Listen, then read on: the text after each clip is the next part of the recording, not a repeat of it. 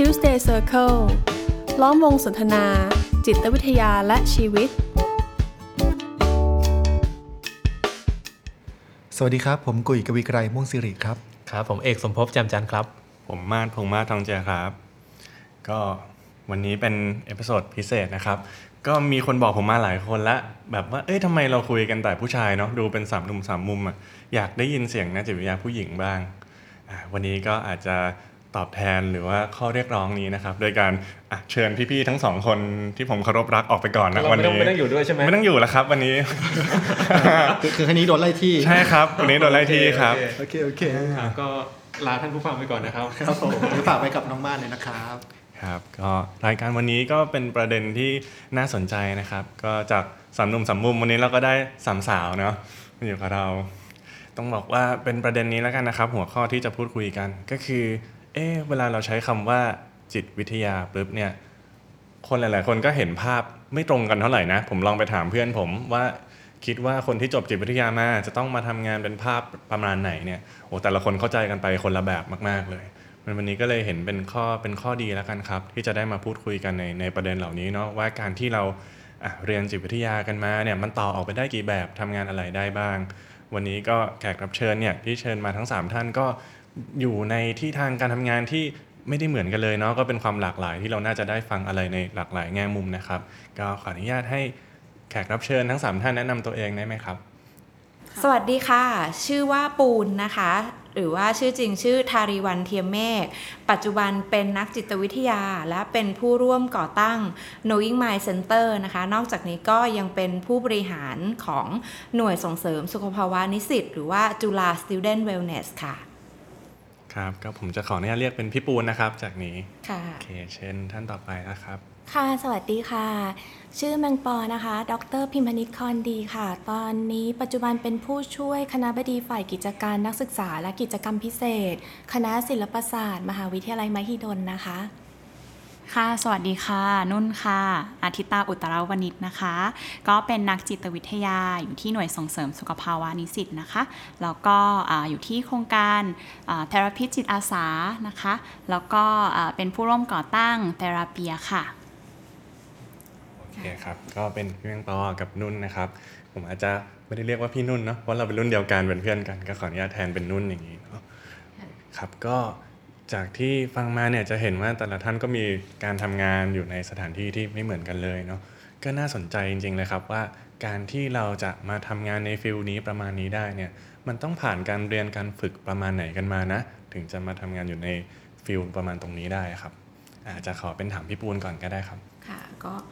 จากคำถามนี้เนาะมันก็นึกไปถึงว่าในสังคมไทยเนี่ยเมื่อก่อนถ้าเรานึกถึงคำว่านักจิตวิทยาเราอาจจะนึกภาพไม่ออกเลยว่า นักจิตวิทยาเขาทำงานอะไรกันใครถึงจะมาเป็นนักจิตวิทยาหรออะไรเงี้ยแต่เท่าที่สังเกตแล้วกันในช่วง 5 ปีหรือยิ่ง 3 ปีหลังเนี่ยอาชีพนี้ก็ยิ่งเป็นที่รู้จักมากขึ้น แล้วก็อาจจะเริ่มมีคนที่สนใจและต้องรับบริการ เข้าไปพูดคุยกับนักจิตวิทยามากขึ้นนะคะ ถามว่าคนจะมาเป็นนักจิตวิทยาเขาต้องเอเทรนตัวเองยังไงมาก่อนคะอันดับแรกที่สำคัญเลยก็คือ จะต้องจบการศึกษาที่เฉพาะเจาะจงกับอาชีพก็คือต้องเรียนจบในสาขาจิตวิทยานั่นแหละ แต่ว่าจิตวิทยาเนี่ยก็มีหลายสาขาแยกย่อยเราอาจจะได้ยินจิตวิทยา อุตสาหกรรมและองค์กร จิตวิทยาพัฒนาการ จิตวิทยาชุมชนนะคะ แต่ในฟิลที่ทั้งปูน ทั้งพี่นุ่น ทั้งพี่แมงปอทำงานหรือว่าแม้แต่สามหนุ่มพี่มาศพี่กุยพี่เอกเนี่ยทำงานเนี่ยเราก็จะเป็นนักจิตวิทยาแขนงหนึ่งที่เจาะจงในสาขาที่มุ่งเน้นที่จะฝึกฝน พัฒนาทักษะเพื่อการที่จะช่วยให้ผู้คนได้แก้ปัญหาได้ทำความเข้าใจตัวเอง เห็นแนวทางในการแก้ปัญหาให้ตัวเองด้วยนะคะก็คร่าวๆประมาณนี้ก่อนอืมก็เป็นการเรียนจิตวิทยาที่ตรงสาย มีการฝึกฝนเลยแหละในการทำความเข้าใจผู้คน ใช่ ก็คือในในไทยเนี่ยมันก็อาจจะมีหลักสูตรทั้งปริญญาตรี แล้วก็ปริญญาโทอย่างตัวพี่บูลเองเนี่ยพี่บูลก็จบปริญญาตรีสาขาจิตวิทยาคลินิก แล้วก็จบปริญญาโทในสาขาจิตวิทยาการปรึกษาค่ะแล้วก็อาจจะต่อในอ่าหลักสูตรเฉพาะทางที่ตัวเองสนใจต่อค่ะก็น่าสนใจเนาะมีตั้งแต่ขั้นของปตรีปโท หรือว่าอะอาจจะเป็นหลักสูตรเฉพาะทางบางอย่างที่มาต่อยอดหลังจากที่เราจบปโท แล้ว ใช่ ก็จะเป็นเซอร์ติฟิเคตก็ได้จะเป็นคอร์สระยะสั้นก็ได้ หรือว่าอย่างของพี่แมงปอเนี่ยอาจจะ โยนไปที่พี่แมงปอต่อเลย พี่แมงปอก็จบในระดับปริญญาเอกที่ต่อยอดในเรื่องจิตวิทยาต่อค่ะ ก็อย่างเออแมงปอเนาะก็จะต่างจากปูนนิดนึง คือแมงปอเริ่มต้นจากวิทยาลัยดุริยางคศิลป์มหาวิทยาลัยมหิดลนะคะ คือตอนนั้นเริ่มเรียนดนตรี แล้วพอมันเหมือนกับว่าพอเราเริ่มเรียนดนตรีปุ๊บ เราก็เริ่มสอนเด็กเลยอะค่ะ ตอนนั้นเริ่มจากสอนเป็นโนเด็กเล็กเล็ก ๆ มาก แล้วก็รู้สึกว่าเราไม่เข้าใจอะค่ะ หมายถึงว่าเออเราสอนเขาตามที่เราเคยได้เรียนมาเนาะ เราถูกสอนมายังไงเราก็สอนเขา แต่ว่ามันมีบางอย่างที่เกิดขึ้นอย่างเช่นแบบเออทำไมเด็กคนนี้ไม่เข้าใจทำไมเด็กวิ่งเข้าวิ่งออกห้องทำไมเขาต้องวิ่งไปแบบทุบประตูเวลาเราอยู่ห้องอื่นอย่างเงี้ยค่ะ ตอนนั้นไม่รู้เลยว่าว่าเป็นเพราะอะไร ก็เลยเริ่มอ่านหนังสือ แล้วก็เริ่มสนใจระหว่างนั้นคือเรียนอย่างอื่นด้วย เรียนเรื่อง ethnomusicology อะค่ะ มันจะพูดถึงเกี่ยวกับการบำบัดในแบบโบราณ ในเชิงดนตรีเนาะประมาณนั้น ก็เลยสนใจเรื่องเกี่ยวกับดนตรีบำบัดขึ้นมา คือเรารู้สึกว่าเนาะเราเห็นเองโดยที่เราไม่รู้ว่ามันคืออะไรว่า เด็กๆเเรียนแล้วเออเขาก็ตั้งใจมากขึ้น มีบางอย่างเกิดขึ้น แต่ไม่รู้ว่าคืออะไรประมาณนั้นก็เลยอยากอยากเรียนเกี่ยวกับด้าน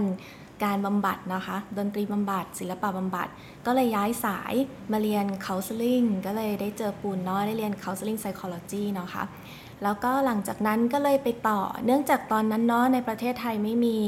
งานในด้านการอินทิเกรตการบำบัดศิลปะกับ counseling นะคะ ก็เลยไปต่อด้าน apply psychology แล้วก็กลับมาเรียนต่อปริญญาเอก ในด้านจิตวิทยาการปรึกษาต่อเนี่ยแหละค่ะ ตอนไปเรียนแอพพลายตอนนั้นพี่มังเปาไปเรียนอะไรเพิ่มนะครับ เรียนหลายอย่างเลยรู้สึกสนุกมากเลยเพราะเขามีหลายอย่างที่น่าสนใจนะคะ เรียน Apply Psychology เรียนด้านศิลปะบำบัดแล้วก็ดนตรีบำบัดด้วยเป็นส่วนหนึ่งของ Apply Psychology เนาะมีหลายอย่างที่น่าสนใจแล้วก็แบบว่าได้ explore ด้วยเรียน Forensic Psychology ด้วยอะไรอย่างเงี้ยค่ะ มันสนุกเหมือนกันนะ ที่มันมีสาขาที่หลากหลายมากขึ้นในเชิงจิตวิทยาให้เราได้เลือกอะค่ะมันอาจจะเป็นสาขาที่บ้านเราไม่มีอาจจะแบบไม่มีเอ่อขยายความหน่อยอัพพลายคือจิตมันวิทประยายุกต์ประยุกต์จิตวิทยาอ่าเอาไปใช้กับงานหรือว่าการบำบัดอะไรที่เฉพาะเจาะจงไปเลยอย่างเช่น forensic psychology อันนี้บ้านเรามีแล้วมันอ่ามีแต่ใช่ไหมมีมีที่มหิดลด้วยเอ้ยนะเหรอเหรอใช่ใช่ก็คือแบบเป็น apply แบบอาชญาวิทยาอืมเออก็คือแบบ ไปทำความเข้าใจว่าเฮ้ยการเกิดขึ้นของอาชญากรรมเนี่ยจิตใจของอาชญากรเนี่ยมันแบบมันมีพื้นฐานยังไงอะไรอย่างเงี้ยแต่ถึงจุดหนึ่งสิ่งสิ่งที่แบบพี่มังบองทำแล้วแล้วผมรู้สึกว่าชื่นชมนะก็คือหลังจากที่ไปเรียนแอพพลายอะไรมามากมายอะท้ายที่สุดก็ยังกลับมาเรียนในทฤษฎีหลักอยู่ดีเนาะในแง่ของจิตปรึกษาแล้วมันว่าสองสิ่งนี้มันจะอยู่คู่กันยังไง มันมันจะ apply ได้ยังไงมันมี รากฐานของเขาเรียกว่าอะไรแบบ basic consulting ที่มันแน่นมากๆ แล้วก็มีอะไรที่เอาไปต่อยอดได้ด้วย ใช่ค่ะ เพราะว่าจริงๆ อย่างอย่างที่มาพูดเนาะที่เลือกกลับมาเรียนต่อปริญญาเอก เพราะว่าเรารู้สึกเชื่อมั่นในกระบวนการการปรึกษาของเราเนาะแล้วเราเห็นวิธีการที่มันสามารถเอาไป apply ได้ ทีนี้ค่ะการเลือกตัดสินใจมาเรียนปริญญาเอก เพราะเรารู้สึกว่าอยาก apply สองอย่างเนี้ยเข้าด้วยกันในเชิงทฤษฎี ในการวิจัยที่ใช้จบเนี่ยค่ะก็ทำเรื่องเกี่ยวกับการอินทิเกรตกระบวนการเอ่อปรึกษาเชิงจิตวิทยาเนาะกับการใช้ศิลปะเข้าด้วยกัน คือศิลปะในการ express แล้วก็ต่อด้วยการใช้ counseling psychology ประมาณนั้นนะคะมันก็เลยกลายเป็นสองสิ่งที่ผสานอยู่ด้วยกันแบบตามตามหลักทฤษฎีที่ถูกต้องเนาะที่เราได้เรียนมาทั้งสองทาง ใช่ค่ะ น่าสนใจฟังแล้วยังรู้สึกตื่นเต้นและสนุกไปด้วยนะอขอฟังจากนุ่นดีกว่าเนาะคนสุดท้ายค่ะก็นุ่นนะคะอาจจะมีเส้นทางต่างกันไปนิดนึงนะคะ จากพี่ปูนกับพี่แมงปอเนาะนุ่นจบปริญญาตรีคณะอักษรศาสตร์ จุฬาเอกภาษาอังกฤษ นะคะแล้วก็มีความสนใจเรื่องการทำความเข้าใจผู้คนเนาะก็สืบเนื่องมาจากการได้อ่าน พวกวรรณกรรมต่างๆ ที่เขาแบบได้พูดถึงความคิดความอ่านเนาะหรือว่าชีวิตของผู้คนเนี่ยค่ะก็เลยเกิดความสนใจตรงนั้น แล้วก็นุ่นก็เลยตัดสินใจเรียนต่อปริญญาโทนะคะในในคณะจิตวิทยาการปรึกษาของมหาวิทยาลัยอัสสัมชัญหรือว่า a b a c ค่ะก็เป็นหลักสูตรนานาชาติ นะคะ หลังจบปริญญาโทนะคะ ก็มาต่อหลักสูตรประกาศนียบัตรบัณฑิตนะคะแขนงวิชา การปรับความคิดและพฤติกรรมค่ะคณะแพทยศาสตร์ จุฬาลงกรณ์มหาวิทยาลัยค่ะถ้าเกิดพูดปรับความคิดและพฤติกรรมคนอาจจะไม่คุ้น แต่ถ้าเกิดบอกว่าอ่าหลักสูตร CBT อ่าคนก็จะคุ้นหูมากค่ะขึ้นหลักสูตรเนอะ CBT ค่ะค่ะคนอาจจะสงสัยเนาะเอ๊ะแล้วอย่างประกาศนียบัตรนี่มันยังไงนะมันต่างจากปริญญายังไงอะ จริงๆ หลักสูตรที่นุ่นศึกษาเนี่ยค่ะ มันจะเป็นลักษณะของเป็นวันเยียดิปโลมาเนาะซึ่งการออกแบบหลักสูตรเนี่ยค่ะในระดับที่ประมาณปริญญาโทเนี่ยเราจะแบ่งออกมาเป็น 2 สเต็ปได้ ในส่วนของการทำ thesis ถ้าเกิดไม่ได้ทำ thesis เนี่ยต่อให้เราเรียนในต่างประเทศเนาะก็จะได้อันที่นุ่นเรียนคือมากกว่าปริญญาตรี แต่เป็นน้อยกว่าปริญญาโท อืมอาจจะเป็นลักษณะของเฉพาะทางอะค่ะอืมแบ่งแยกจากการทำคำ dissertation ว่าคำว่าประกาศนียบัตรบัณฑิตเนี่ยก็คือเราไม่ได้เรียนเนื้อหาอื่น ๆ เลยอะแต่ว่าเราเขาก็จะออกแบบหลักสูตรที่หยิบเอามาเฉพาะเจาะจงกับเรื่องที่จำเป็นจะต้องแบบปฏิบัติหรือว่าลงมือทำอย่างของ การเรียนปริญญาโทเนี่ยเราอาจจะเรียนหลาย ๆ approach แบบที่ผสมกันเนาะที่เอ่อฝึกเจาะจงในหลาย ๆ แนวคิดทฤษฎีที่เป็นพื้นฐานของการบำบัด แต่ถ้าเกิดว่าเป็นดิปโลมาเนี่ยเราก็อาจจะเลือกเรียนเฉพาะ approach ที่เราสนใจแนวทางการบำบัดที่เราสนใจสาขาใดสาขาหนึ่งไปเลยค่ะค่ะก็คืออาจจะไม่ได้ปูพื้นฐานอะไรเยอะเนาะเพราะก็เหมือนกับเราควรจะต้องรู้มาอยู่แล้วอย่างนี้ แต่ก็เป็นเหมือนกับเจาะไปในประเด็นนั้นเลย ที่จะเป็นผู้เชี่ยวชาญเรียนเรื่องเทคนิคอะไรประมาณนั้นเลยก็คืออย่างสำหรับในต่างประเทศอย่างเงี้ยเราอาจจะมีพื้นฐานเบสิกที่เราจบตรีจบโท หรือจบเอกก็ตามเนี่ยมาก่อน แต่ว่าพอเราสนใจจากสาขาใดสาขาหนึ่ง เราก็ไปเลือกเรียน Certificate เฉพาะของ approach นั้นๆ ได้ ในต่างประเทศก็มีหลากหลายอะเราจะเคยได้ยินแบบซาเทีย เคยได้ยิน Art Therapy ก็มี Certificate แต่ในในไทยเนี่ย เท่าที่เห็นเนี่ยอ่าหลักสูตร Certificate ก็จะมี CBT แล้วก็มี Art Therapy ก็จะเปิดเป็นช่วงๆ ที่แบบอาจจะมีองค์กรบางองค์กรเขาโคกับหลักสูตรต่างประเทศ แล้วก็เอามาเปิดบ้างครับค่ะพอคุยมาถึงตรงนี้ก็โหเส้นทางนี่ในการเป็นนักจิตมันหลากหลายเหมือนกันเนาะมันได้หลายแนวทางหลายความเชื่อแล้ว แต่ตัวเองจะสนใจเลยอย่างเงี้ยแต่สิ่งหนึ่งที่คิดว่าแม้เราอาจจะเรียนอะไรมาไม่เหมือนกัน แม้เราอาจจะต่อยอดไปเป็นผู้เชี่ยวชาญในด้านที่ อาจจะต่างกันนะ แต่ผมก็ยังเชื่ออยู่หนึ่งอย่างว่า มันน่าจะต้องมีจุดร่วมบางอย่างนะ ไม่ว่าเราจะเป็นนักจิตในแขนงไหนอะเลยอยากแบบเออชวนคุยเรื่องนี้นิดนึงเนาะว่าบนความต่างนี้มันมีจุดร่วมอะไรไหมที่นักจิตทุกสายเลยอะคุณจะต้องมีจุดร่วมเนี้ยเหมือนกัน ถ้าเอาจากเรื่องที่เราเริ่มแชร์กันก่อนเลยก็ได้เนอะคือเราแชร์ว่าแบบกว่าจะมาเป็นนักจิตวิทยาเนี่ยที่เราเรียกตัวเองว่านักจิตวิทยาเรา ต้องแบบศึกษาอะไรเราต้องพัฒนาตัวเองต้องรู้อะอะไรไรบ้างอย่างเงี้ยค่ะก็คือแบบจุดร่วมเลยก็คือเรื่องการศึกษาที่เราจะต้องหล่อหลอมอาองค์ความรู้ที่เราจะไปปฏิบัติกับคนที่มารับบริการอืมอ่าซึ่งในการศึกษานั้นก็มีจุดร่วมอีกที่แบบเน้นหนักเลยก็คือมันคือการฝึกฝนที่จะลงมือเรียนรู้ผ่านการลงมือปฏิบัติจริง ที่จำเป็นจะต้องมีประสบการณ์จริงที่มากพอด้วย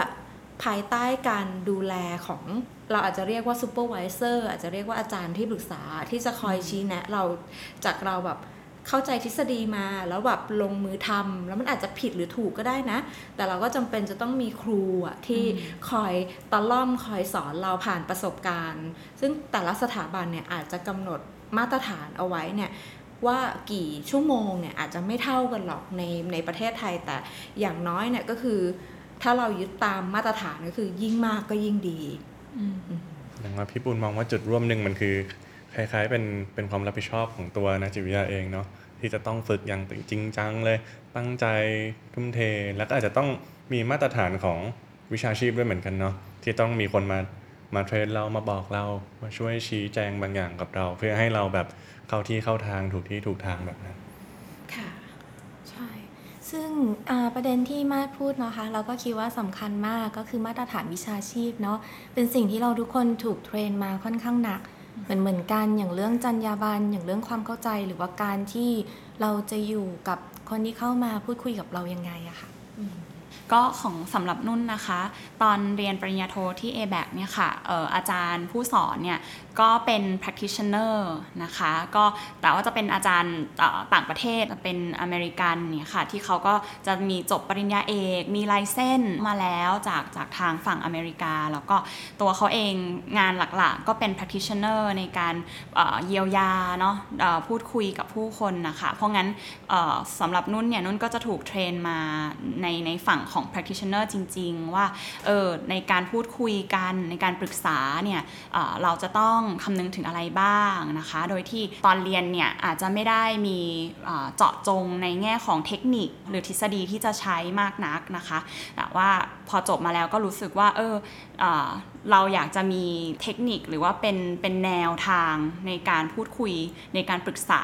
ของเราเองอะค่ะ ก็เลยรู้สึกว่าเออปอโทเนี่ยก็เป็นฐานอย่างหนึ่งแหละเนาะแล้วก็ต้องอาจจะต้องไปเรียนที่เป็นเสริมขึ้นมาเป็นเฉพาะทาง ค่ะ ซึ่งของนุ่นก็ก็เลือกเออเป็น CBT เนาะแต่ว่าของเพื่อนๆคนอื่นเนี่ยค่ะเขาก็จะไปหาหลักสูตรเนาะทั้งในประเทศไทยในต่างประเทศของเขาอีกแนวทางหนึ่งของเขาไปอะค่ะ ก็เรียกว่าเลือกเรียนตามความสนใจใช่ตามฐานที่เรารู้สึกว่ามันแมทช์กับความเชื่อทัศนะของตัวผู้เรียนเองเป็นสำคัญใช่ค่ะ ขยายความนิดนึงเนาะเผื่อท่านผู้ฟังไม่รู้ว่า practitioner คืออะไรครับต้องบอก practitioner ก็คือเป็นนักจิตวิทยาเนี่ยแหละครับ ที่โหผ่านการฝึกฝนมาหลายพันชั่วโมงมากๆเนาะในการที่จะพูดคุยกับผู้มารับบริการ แล้วในวันที่ยังคงเป็นอาจารย์อยู่เนี่ยก็ยังคงมีการให้บริการเป็นปกติเลยเนาะใช่เพราะฉะนั้นเวลาที่ในรุ่นเรียนปอโทเราถูก train โดยคนที่ระบุว่าเป็น practitioner เนี่ยนั่นก็หมายความว่าเขาเอาความรู้ที่อยู่ในการทำงานจริง ๆ เลยอะมาสอนไม่ได้พูดถึงแค่ part ที่เป็นทฤษฎีอย่างนี้เนาะใช่ก็เลยทำให้การเรียนปอโทเนี่ยทำให้นุ่นมีรากฐานที่เอ่อมันแข็งแรงแหละในการทำงานจริงค่ะๆดูเหมือนจุดร่วมเท่าที่ฟังมามันคือ ความตั้งใจเลยเนาะความตั้งใจความใส่ใจ แล้วก็ระบบที่มันเชื่อถือได้กับการที่มันมีการสิ่งที่พี่ปูนใช้คำว่า supervision เนาะก็คือมีการอาจารย์มาดูแหละว่าทำถูกทำผิดยังไงจะสอนแบบไหนจะช่วยให้เราพัฒนาไปได้ยังไงถ้าอย่างนั้นอยากจะขอให้ขยายความจุดร่วมอีกนิดนึงเนาะเพราะผมเชื่อว่ามันอาจจะมีรายละเอียดอะไรที่มากกว่านี้ เมื่อกี้เนี่ยมีของการการฝึกแล้วล่ะ การเรียนมีการ supervision ที่มันต้องคงมาตรฐานวิชาชีพไว้ มันมีอะไรอีกไหมครับ ที่เรียกว่าเป็นจุดร่วมสำคัญที่นักจิตวิทยาก็ควรจะคำนึงไม่ว่าจะเป็นสายไหนค่ะ ก็เหมือนอย่างเมื่อกี้นะคะ ที่เราคุยกันมันก็จะมีประเด็นหนึ่งที่มาดก็พูดขึ้นมาเนาะเกี่ยวกับเรื่อง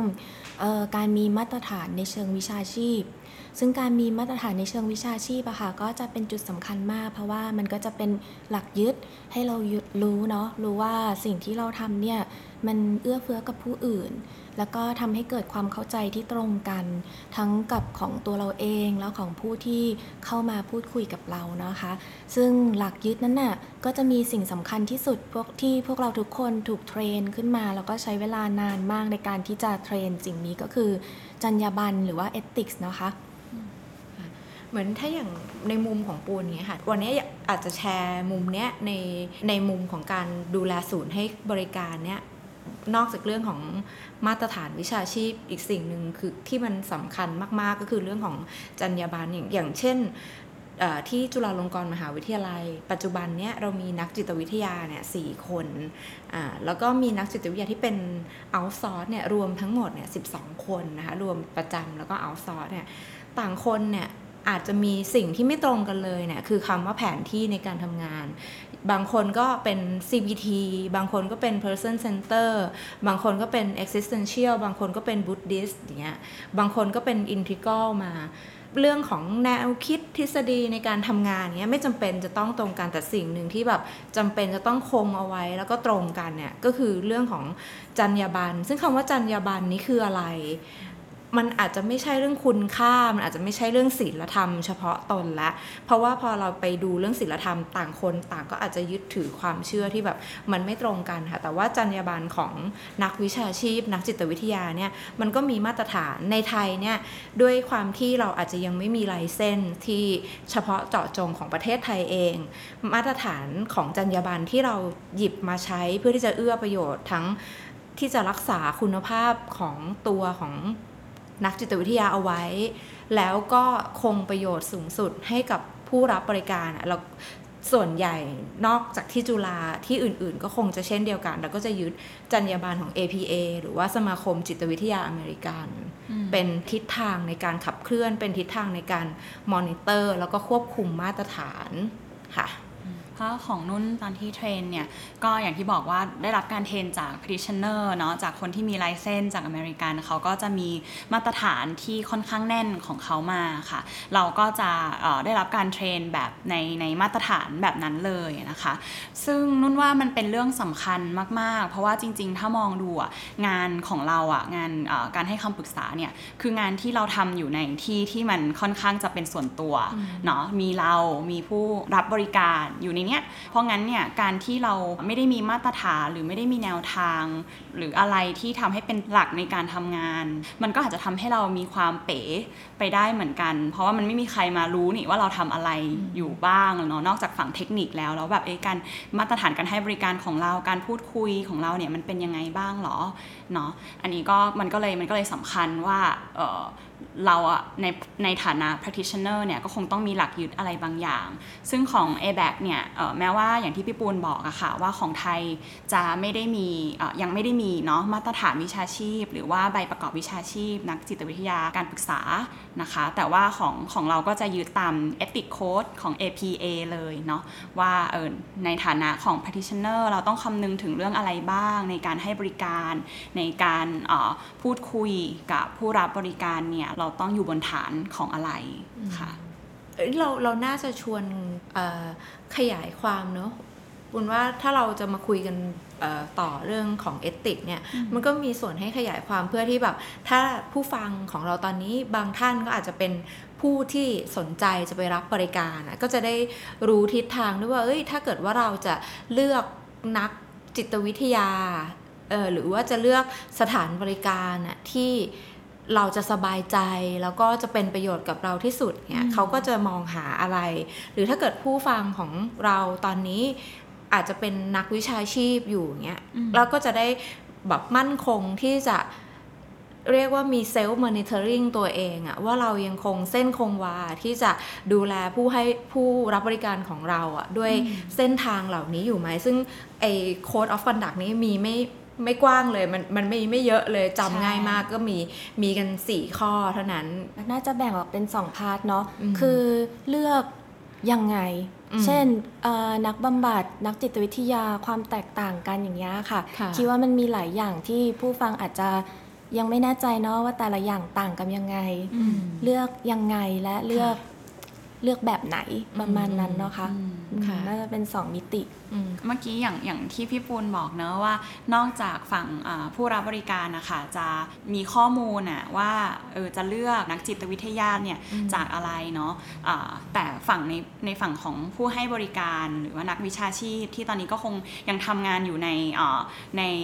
ในพื้นที่ที่แตกต่างหลากหลายนะคะ ก็จะได้มีหลักยึดในการทำงานของตัวเอง เพราะงั้นถ้าเรามองในแง่ของเอติก หรือว่าจริยธรรมเนี่ยค่ะ มันไม่ได้ให้ประโยชน์แค่ฝั่งผู้รับบริการเนาะแต่ว่ามันให้ประโยชน์ทั้งสองฝั่ง ซึ่งนุ่นคิดว่ามันก็เป็นความแฟร์ อย่างหนึ่งเนาะของของการทำงานของเราว่าโอเคอ่าผู้รับบริการก็มีกรอบมีเอ่อแนวทางในการเลือกดูว่าอะไรที่เหมาะกับเราดูคุณภาพของผู้ให้บริการ ฝั่งผู้ให้บริการ ก็มีแนวทางในการทำงานที่จะทำให้เราสามารถทำงานอยู่บนมาตรฐาน แล้วก็สามารถทำงานเพื่อช่วยเหลือผู้คนได้ไปยาวๆด้วยเหมือนกันเนาะ ดูเหมือนสิ่งที่จะคุยจากนี้ไปมันเป็นประเด็นที่เป็นประโยชน์ทั้งผู้มารับบริการ แล้วก็ผู้ให้บริการหรือว่าเพื่อนร่วมวิชาชีพของเรานี่แหละ แต่เมื่อกี้พอฟังหลายท่านพูดอะโหต้องบอกว่ามันมีประเด็นที่น่าสนใจอีกหลายประเด็นมาก ๆ เหมือนกันนะ อย่างเช่น ท้ายที่สุดแล้ว ethic มันคลุมอยู่แค่ไหน ยังไงบ้างนะ เอ๊ะแล้วสรุปนักจิตวิทยา counselor นักบำบัดอะไรทั้งหลายมันต่างกันยังไงนะ อันนี้ก็เป็นสิ่งที่น่ารู้นะ หรือแม้กระทั่งที่พี่ปูนเกริ่นมันตั้งแต่แรกเลย ว่าจิตวิทยามีกี่สายกี่แขนง แต่ละแขนงเรียนต่างกันยังไงนะ แล้วมันแล้วจริง ๆ ตัวงานมันออกไปเป็นแบบไหนได้บ้างนะผมว่ามันยังมีอะไรให้ให้พูดกันอีกหลายอย่างเหมือนกันเนาะก็คิดว่าแต่ด้วยเวลาครับก็อาจจะขอแบ่งเป็น part ๆแล้วกันเนาะที่เราจะได้ชัดเจนอะว่าตอนแต่ละตอนเราจะมาพูดคุยเรื่องอะไรให้มันครอบคลุมในสิ่งเหล่านี้ ก็อาจจะเป็นซีรีส์ที่ได้เจอสามสาวนี้ไปอีกหลายรอบเหมือนกันเนาะก็เปิดคิดซะว่าเป็นรายการใหม่ เปิดตัวรายการใหม่ของ Tuesday Circle ไปเลยแล้วกันนะครับ ดู Tuesday Circle เท่าที่ติดตามอยู่มีเทปที่ติดท่านผู้ฟังเอาไว้ หลายประเด็นแล้วนะคะเนี่ยก็เราทำกันเอง 3 คนไม่ไหวแล้ว เราเลยต้องหานักจิตนักจิตวิทยาผู้หญิงนะครับ เสียงนุ่มๆแบบนี้มาให้ท่านผู้ฟังได้ได้รับฟังเนาะก็หวังว่าสิ่งที่พูดคุยกันไปวันนี้จะเป็นประโยชน์นะอาจจะทำให้หลายคนกลับมา เออสนใจกลับมาตระหนักว่ามันมีสิ่งที่ควรรู้ควรศึกษาเพิ่มเติมเหมือนกันนะ ในการที่เราจะเลือกในการไปรับบริการสักที่หนึ่งนะครับ ก็ทิ้งไว้ประมาณนี้แล้วเดี๋ยวครั้งหน้ามาดูกันว่า เราจะลงไปเจาะลึกในรายละเอียดด้านไหนกัน วันนี้ Tuesday Circle ก็ขอลาไปก่อนนะครับ สวัสดีครับ สวัสดีค่ะสวัสดีค่ะ Tuesday Circle ล้อมวงสนทนา จิตวิทยาและชีวิต